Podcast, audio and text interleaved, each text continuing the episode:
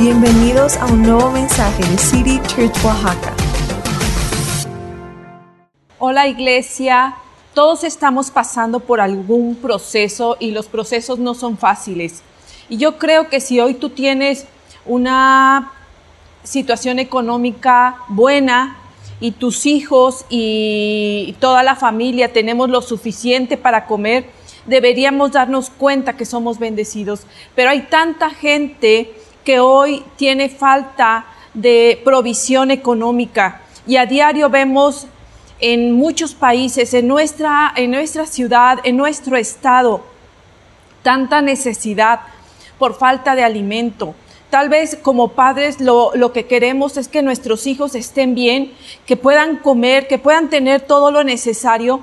Pero quiero platicarte una historia. Así fue con el profeta Elías y con, te voy a hablar de la viuda de Sarepta.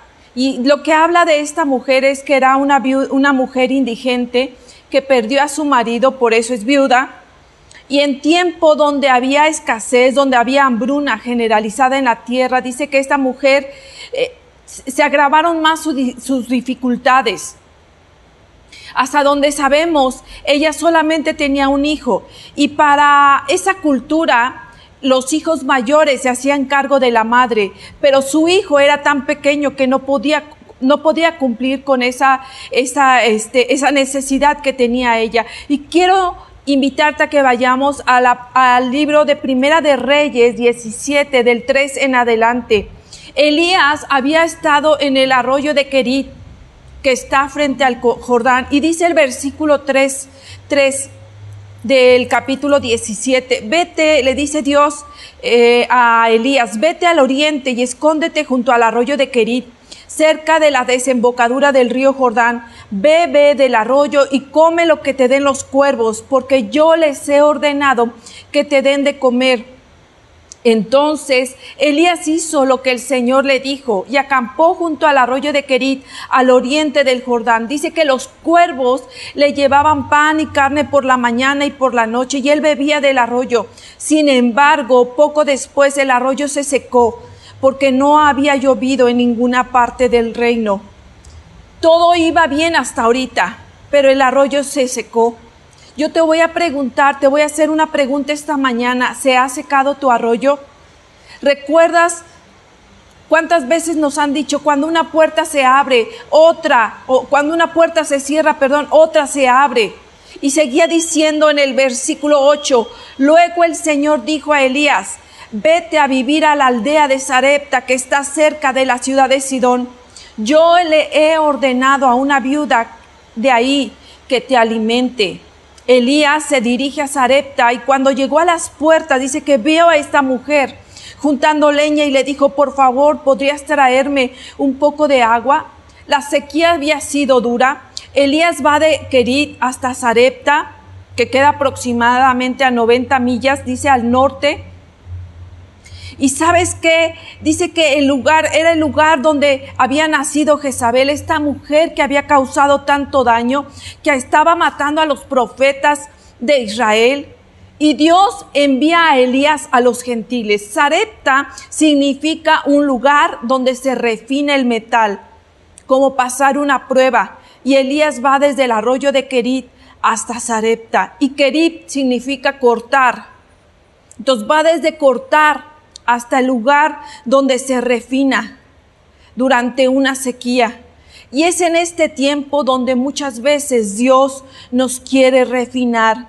Sigue diciendo en el capítulo 11, mientras ella iba a buscar agua, la llamó y le dijo, ¿sabes qué? Pero también tráeme un bocado de pan. Y ella le respondió, le juro por el Señor, su Dios, que no tengo ni un pedazo de pan en la casa, solo me queda un puñado de harina en el frasco y un poquito de aceite en el fondo del jarrón.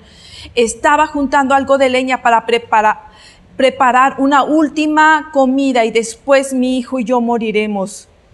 Los israelitas odiaban a los paganos por causa de la idolatría y estaba sucediendo lo mismo con los israelitas. Habían cambiado y estaban adorando a Baal cuando acá como rey de Israel se casa con este Jezabel, dice que esta mujer hizo que empezaran a adorar y que no solamente empezaran a adorar, sino que construyeran un templo para Baal. Y ahora todo el pueblo de Israel estaba adorando, eran idólatras.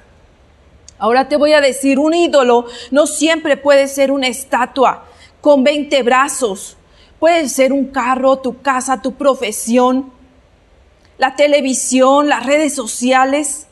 Si le dedicamos más tiempo a eso que para adorar a Dios. Elías dice que se convierte en el primer profeta que va a los gentiles antes que Jonás fuera a Nínive. Jesús había hablado a una mujer pagana, una mujer gentil. Lucas 4:24 dice, de cierto que ningún profeta es aceptado en su propia tierra. Y Pablo, tiempo más tarde, está hablando en Hechos 18:6 Dice, pero cuando ellos se opusieron y lo insultaron, Pablo se sacudió el polvo de su ropa y dijo, la sangre de ustedes está sobre sus cabezas. Yo soy inocente, de ahora en adelante iré a predicar a los gentiles. Y esto era lo mismo que estaba haciendo Elías. No había sido aceptado en su propia, en su tierra y estaba yendo a los gentiles. Poco sabemos acerca de esta mujer que era viuda, que eh, vivía en Sarepta y Sarepta significa donde se refina el, metal. El pueblo de Elías fue primero, eh, Elías fue primero ahí, pero ¿sabes qué? Ella, lo primero que hace Elías es pedir agua. Yo no sé si se acordaba de Eleazar cuando fue con Rebeca y le pidió la prueba del vaso de agua, pero yo creo que Elías estaba pidiendo agua porque había, se había secado el arroyo, tenía sed, estaba agotado, tenía hambre, había habido una hambruna. Yo no sé cuánto tiempo caminó hasta que llegó a Sarepta. En ese tiempo no había Uber o no había este eh, otro medio más que ir caminando. Y sabes que este hombre le pide agua.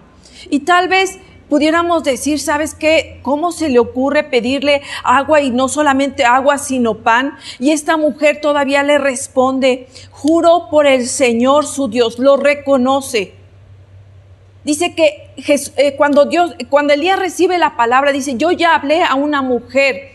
La mujer ya había recibido el mensaje, le juro por el Señor su Dios que no tengo ni un pedazo de pan.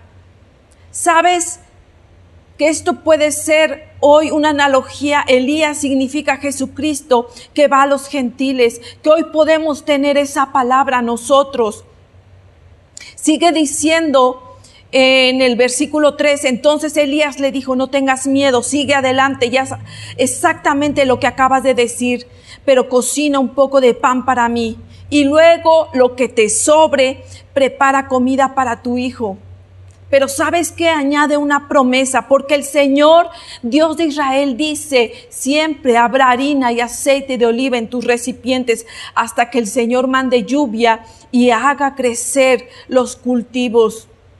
Le dijo, si confías y me haces primero a mí, tal vez pudiéramos decir, ¿cómo se le ocurre decir una mujer que no tenía dinero, que ya estaba preparando para su última cena? ¿Y sabes qué nos está diciendo el Señor hoy? Yo voy a trabajar un milagro en ti, pero necesitas poner un pie en el agua, necesitas confiar en mí. Y Dios tiene formas tan sorprendentes para actuar. Dios sabe muchas veces los desiertos, los problemas que estamos pasando, los valles de sombra, la cueva tal vez en la que hemos estado viviendo que estamos atravesando y no sé cuántos de ustedes, yo lo he pensado, muchas veces hemos pensado por qué Dios no actúa. Y sabes qué es porque estamos en un proceso de refinamiento. Dios quiere que aprendamos en este proceso de refinamiento. Y quiero llevarte a Isaías 55, 9. Dice, pues así como los cielos están más altos que la tierra, Así mis caminos están más altos que sus caminos y mis pensamientos más altos que sus pensamientos. Está diciendo, ¿sabes qué? Yo soy más alto que tú. Los cielos son más altos que la tierra. Yo estoy más alto que tú. Tú tu, tu estatura, tu mirada solamente está viendo aquí a donde tú llegas. Pero yo estoy más alto que tú y yo tengo una vista mucho más teleférica de todo lo que está más allá de tu vida. Yo estoy viendo más allá. Yo tengo una vista ilimitada. Y yo, el primer punto que Dios quiere que aprendamos en este tiempo de refinamiento es que Dios es bueno. Dios es bueno. Dios es bueno. Por la prueba por la que tú estás pasando, por la, el desierto por el que tú estés pasando, por la, la, la situación por la que tú estás pasando. Dios es bueno y quiere lo mejor para ti. A veces queremos que Dios actúe como por arte de magia y sabes que Dios es un arquitecto, no es un mago. Queremos algo rápido. Y así como una casa, un edificio se construye tienen que empezar a trabajar la tierra, poner los cimientos, empezar a levantar las columnas, empezar las, las paredes. Así Dios quiere trabajar con cada uno de nosotros, con cada una de nosotras, de nosotros. ¿Cuántas veces hemos visto edificios en obra negra? ¿Y cuántos de nosotros estamos en obra negra a medio construir? Y hace unos meses escuchaba al pastor Daniel que decía, del sufrimiento más grande puede surgir tu ministerio más grande. Dios, Dios no manda el sufrimiento, usa el sufrimiento. Y otra cosa que él decía, Él redime nuestro pasado para ayudar a otros.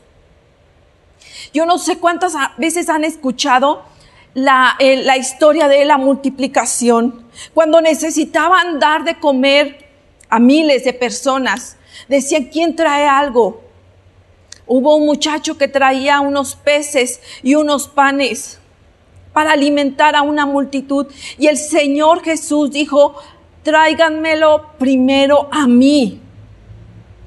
Y pusieron lo que tenían en las manos de Jesús. Y es entonces cuando sucedió el milagro. Jesús lo tomó en sus manos, los peces, el pan y los peces, y lo bendijo para que muchos más fueran alimentados. Sean los recursos que tú tengas o el tiempo, lo que tú le entregues a Dios. Sabes que Él dice, te está diciendo, tráemelo primero a mí para que lo bendiga y lo multiplicaré. Muchos estamos, tal vez has estado diciendo, Dios, bendíceme, Dios, necesito que proveas. ¿Qué has traído? ¿Qué le has puesto a Él para que lo bendiga?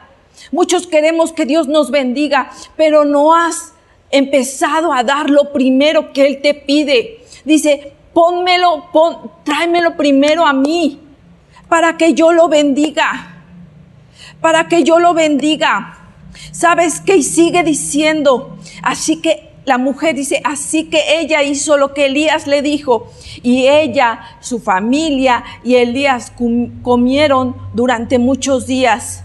Siempre había harina y aceite de oliva en los recipientes, tal como el Señor lo había prometido por medio de Elías. ¿Sabes que muchas veces dice, yo no puedo compartir? Yo no puedo hablar. Dios te dice, sabes que conságrame, dame lo que tú tienes y yo lo bendeciré y yo lo haré multiplicar. Y sabes que cuando tú das al Señor, dice que Él lo bendice, lo multiplica y sobra.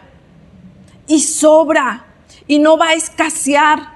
No va a escasear cuando esta mujer prepara el pan dice, sobró harina y se da cuenta cada día que se levanta que hay harina, que hay aceite y hay multiplicación. Yo no sé cuántos de ustedes, cuántos de nosotros hemos visto milagros de provisión. Yo lo he visto. Yo lo he visto a lo largo de, mi vida. Ella hizo conforme lo que Dios le estaba diciendo. Comió ella su casa por muchos días podemos clamar las promesas de Dios y esperar un milagro. Muchas veces queremos recibir, queremos eh, eh, recibir sin haber preparado, sin haber puesto sin, los cimientos, sin haber levantado las, las paredes. ¿Sabes qué dice Filipenses 1.6? Estando persuadido de esto, que el que comenzó la buena obra la va a perfeccionar hasta el día de Jesucristo. Segundo punto que tenemos que aprender en este tiempo de refinamiento es que Él tiene planes para tu vida. Dice que Él más, es más alto. Él tiene planes, Él quiere hermosearte. Él pagó un precio muy alto por ti. Y Él va a conseguirte algo que le cueste mucho. Jesús fue a la cruz a morir por ti, por mí. Dice que no solamente eso, Él padeció hambre, Él padeció dolor, Él padeció el rechazo, la soledad. Dice Jesús solamente no solamente hizo, dice que se hizo hombre para entendernos todo lo que estamos pasando. Dice Jeremías 29, 11, porque yo sé muy bien los planes que tengo para ustedes, afirma el Señor, planes de bienestar y no de calamidad, a fin de darte un futuro y una esperanza. Tercer punto, él tiene el control de tu vida. No sé cuántas hemos tenido en alguna ocasión nada más una tele en la casa. Y cuando tienes una tele y la persona que tiene el control le sube, le baja, le cambia de canal, no déjale ese, ese me gusta a mí. Y la persona que tiene el control tiene el poder, no sé cuántos lo saben. la persona que tiene el control tiene el poder porque él decide lo que vemos, en qué volumen lo vemos y a qué horas. Y así es Dios. Dios tiene el control de nuestra vida por nuestro propio bien por nuestro propio bien. Él tiene el control, está viendo mucho más alto. Él está viendo mucho más allá. Cuarto punto que tenemos que aprender es que no es a nuestra manera, es a la manera de Dios. Imagínense Josué negociando con Dios y le, diciéndole, ¿sabes qué, Señor? Yo creo que con siete, siete días no es suficiente, necesitamos echarnos unos 15 días. ¿Qué hubiera dicho el Señor? Eh, quiten a este, tráiganme a otro. Te necesitamos entender que no es a nuestra manera, es a la manera de Dios y quiere gente que le obedezcamos. Quiere gente que no cuestione. No quiere gente. Dios tiene unas maneras muy raras de cómo darle siete vueltas a la muralla porque Él es Dios. Él es Dios. Proverbios 19, 21 dice, muchos son los planes en el corazón del hombre, mas el consejo del Señor permanecerá. Antes de que una persona pueda ser, pueda ser usada por Dios, eh, lo que se construye en la primera parte de su vida muchas veces tiene que reconstruirse para que Dios, los, Dios lo use. Es en ese proceso de, de, construcción donde muchas veces tenemos que desaprender muchas cosas para aprender cómo es que Dios trabaja. Esa parte cuando nos disponemos para que Dios nos use. Muchas veces nos está diciendo, ¿sabes qué, Marta? Espérate un momento sí te quiero, pero aguántate. Sí, yo, yo reconozco que a veces somos muy desesperadas y me pasó algo en una tienda tenemos que al salir del estacionamiento dar el boleto y ya sabes la cantidad. Y había una señora que estaba eh, revisando en su bolsa el, el, ticket y el dinero y yo ya tenía mi boleto y que me acerco y que le pongo la cantidad del boleto y todo. Y me dice la señorita, espérese por favor, tome su turno. Y en ese momento me quedé, es que se está tardando mucho, ya tengo eh, la moneda exacta que yo sé que van a cobrar y el boleto. Espérese. Y muchas veces así nos está diciendo el Señor, yo sé que ya estás preparada, pero sabes que espérate, espérate, no es en tu tiempo, es en el tiempo de Dios. Y esa parte cuando muchas veces nos disponemos para que Dios nos use, Dios está diciendo, sí te quiero, pero aguántate. Sí, pero espérate. Tengo cosas que tratar contigo.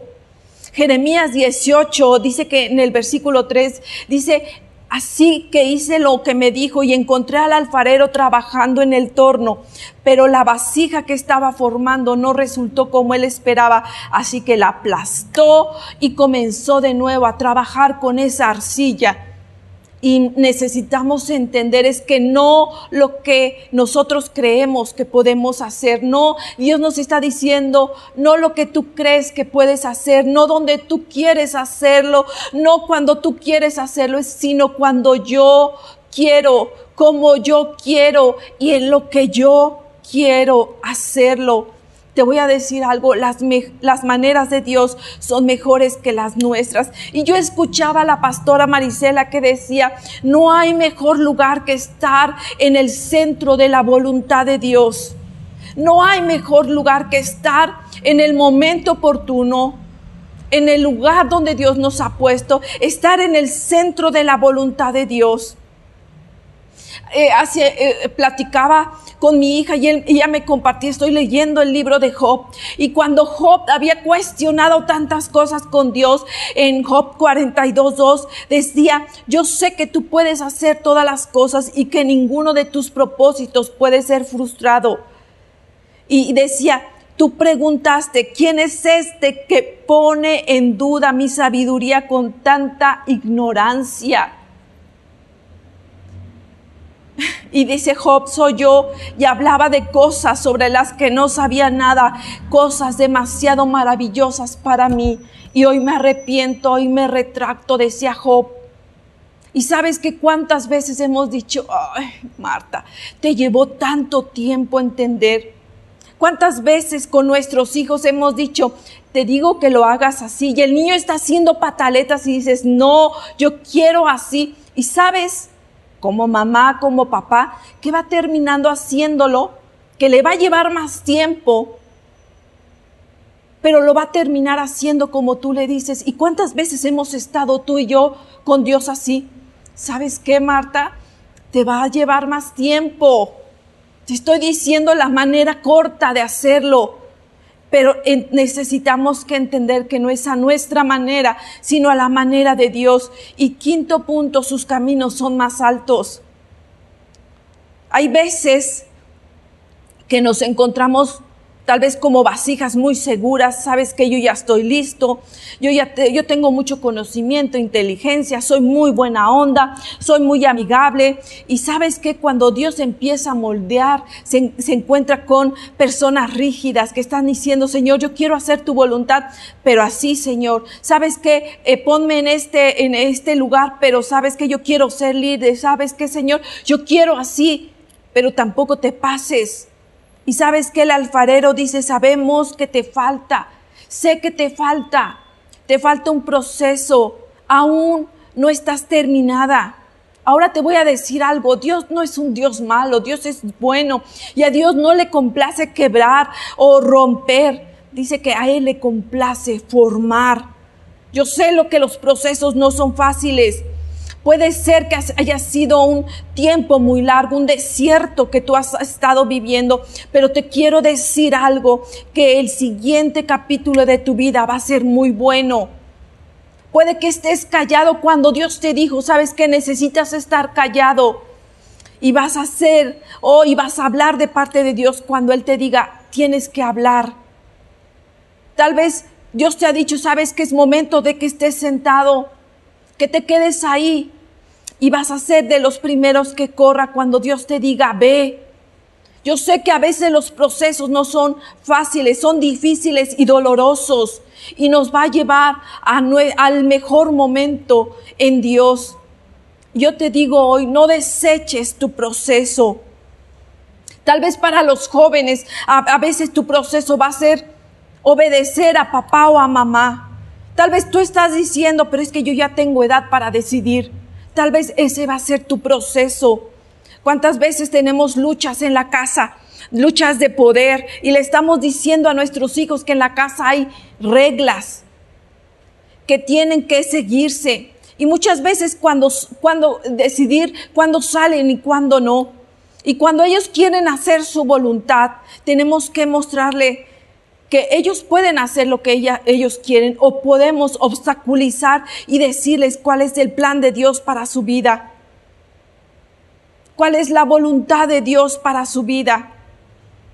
No sé cuántos pueden estar diciendo, sabes que yo he pasado por tiempos muy difíciles, tiempos de escasez, tiempos de problemas en la familia, tiempos de, eh, de síntomas, de diagnósticos, de enfermedad yo te voy a decir algo, tu tierra prometida está a unos pasos, está a unos pasos.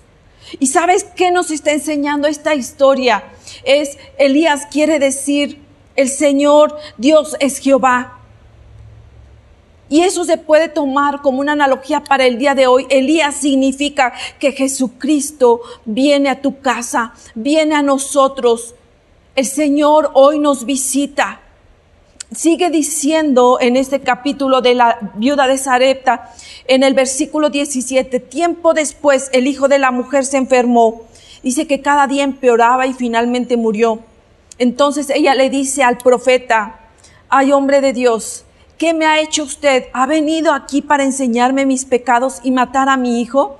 Pero Elías contestó, dame a tu hijo. Entonces tomó el cuerpo del niño en los brazos de la madre lo cargó por las escaleras hasta la habitación donde él estaba alojado y lo puso sobre la cama. Después Elías clamó al Señor, oh Señor mi Dios, ¿por qué le has traído desgracia a esta viuda que me abrió su casa al provocar la muerte de su hijo?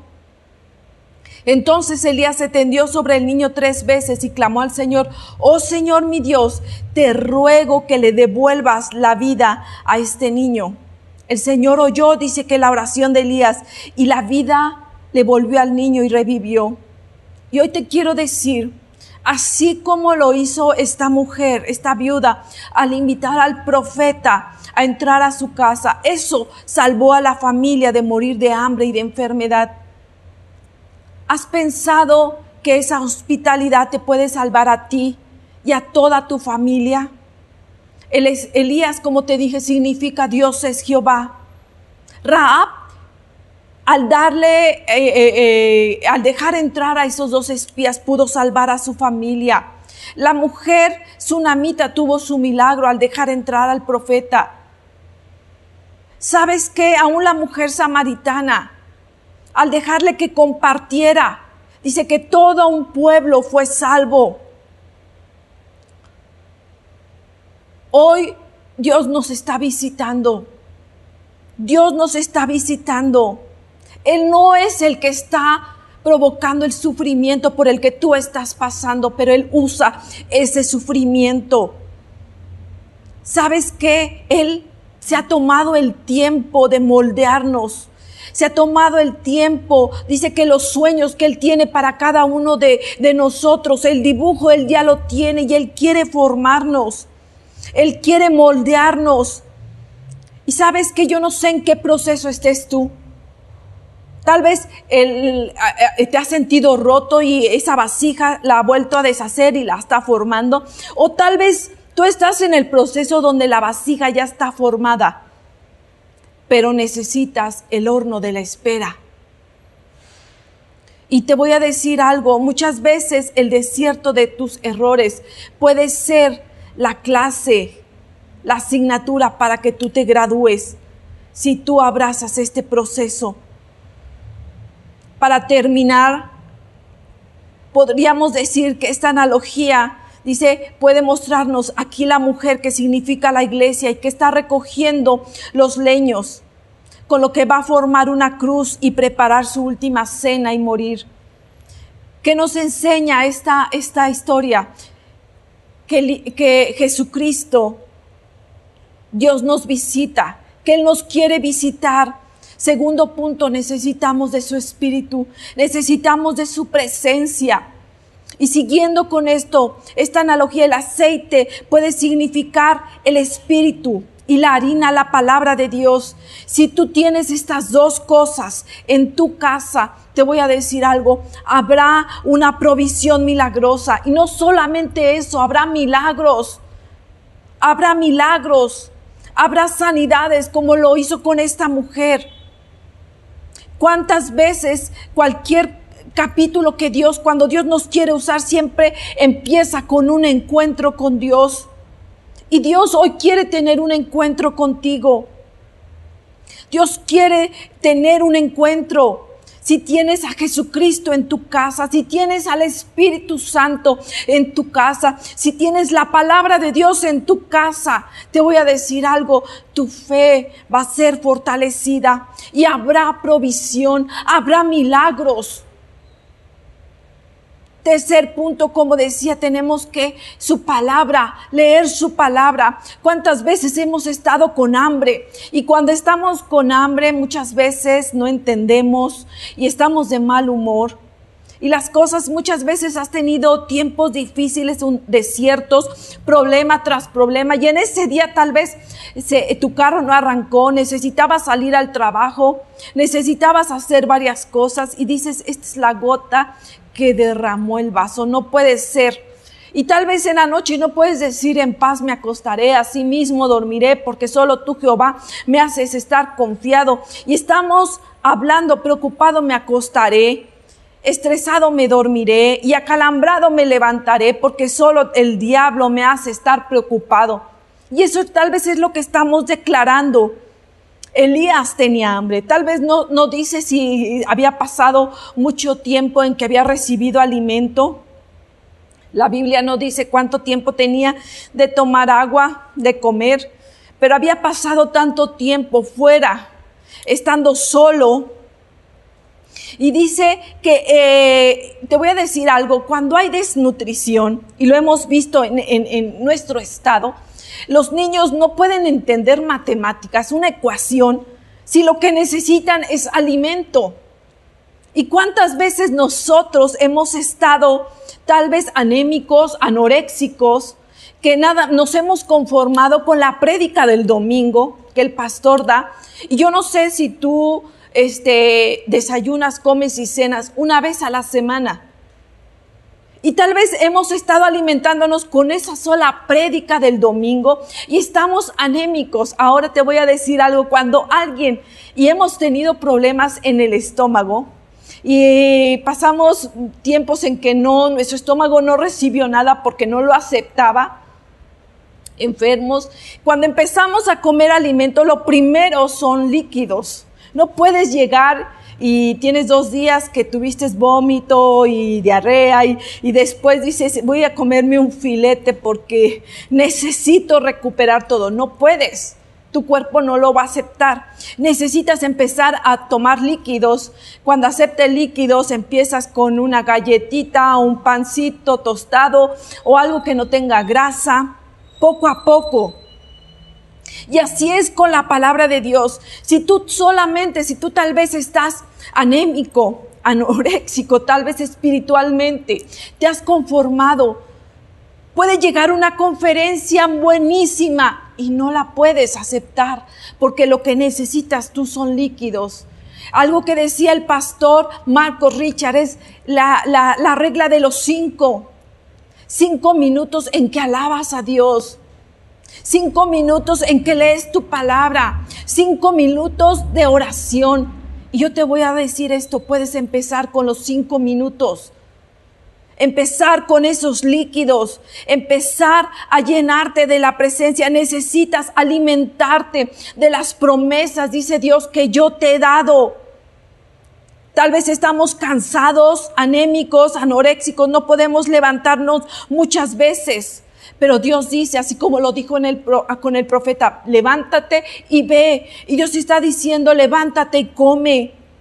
Levántate y, llénate de la palabra. Levántate y escucha la, la palabra. Levántate y ora. Levántate y tal vez la conferencia del domingo vela escuchando mientras manejas al estar haciendo la comida, al estar haciendo eh, cualquier eh, cualquier actividad que tú hagas.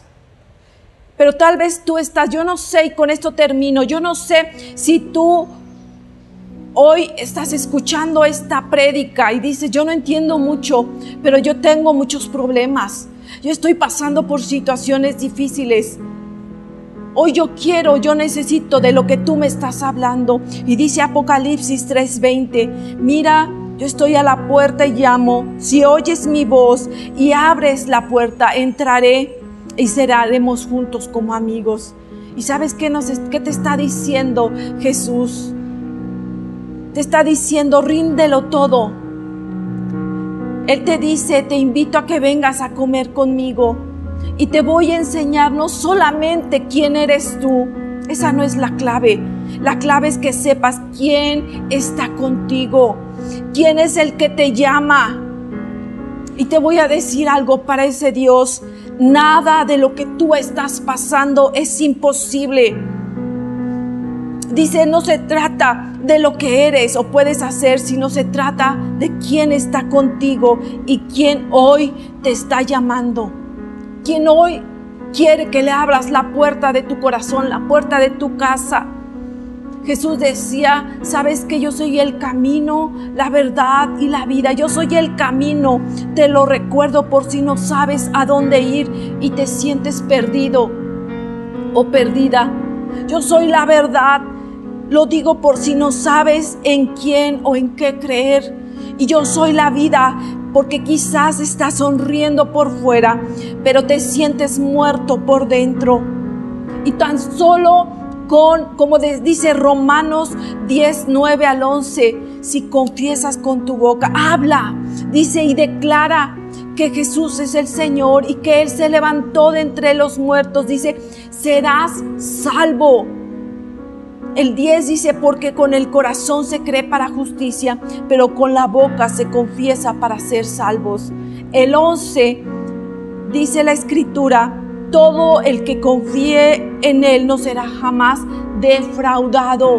En otra versión dice, no será jamás avergonzado. ¿Sabes qué? Si hoy tú confías en Él, si hoy tú que ya tienes más tiempo, si hoy pones, dice Malaquías, dice, probadme en esto. Si no, te abriré las ventanas de los cielos, pero pon en mis manos para que yo bendiga lo que tú pones. Para ti que estás por primera vez, Él dice, todo el que confía en Él, no te defraudaré, no te avergonzaré. Yo quiero hacer una oración. Si tú estás aquí por primera vez, yo quiero que repitas conmigo, Jesús, hoy en este día, yo te abro las puertas de mi corazón, te acepto y te invito a que vengas, que entres a mi corazón, que entres a mi casa que vengas y llenes. Sabes, tú sabes todo el dolor por el que estoy pasando, los problemas que hoy tengo. Y hoy te confieso como mi Señor, como mi Salvador, como mi, como mi único redentor. Creo que tú resucitaste y hoy declaro que soy salvo. Soy salvo, Señor, pero también declaro que tú no me vas a dejar solo. Hoy yo pongo toda mi confianza en ti. Tú que sabes, Señor, los problemas por los que estoy pasando. Señor, ayúdame. Ayúdame, Señor. Necesito un milagro. Necesito un milagro. Señor, te necesito a ti en mi vida. Te necesito a ti en mi casa.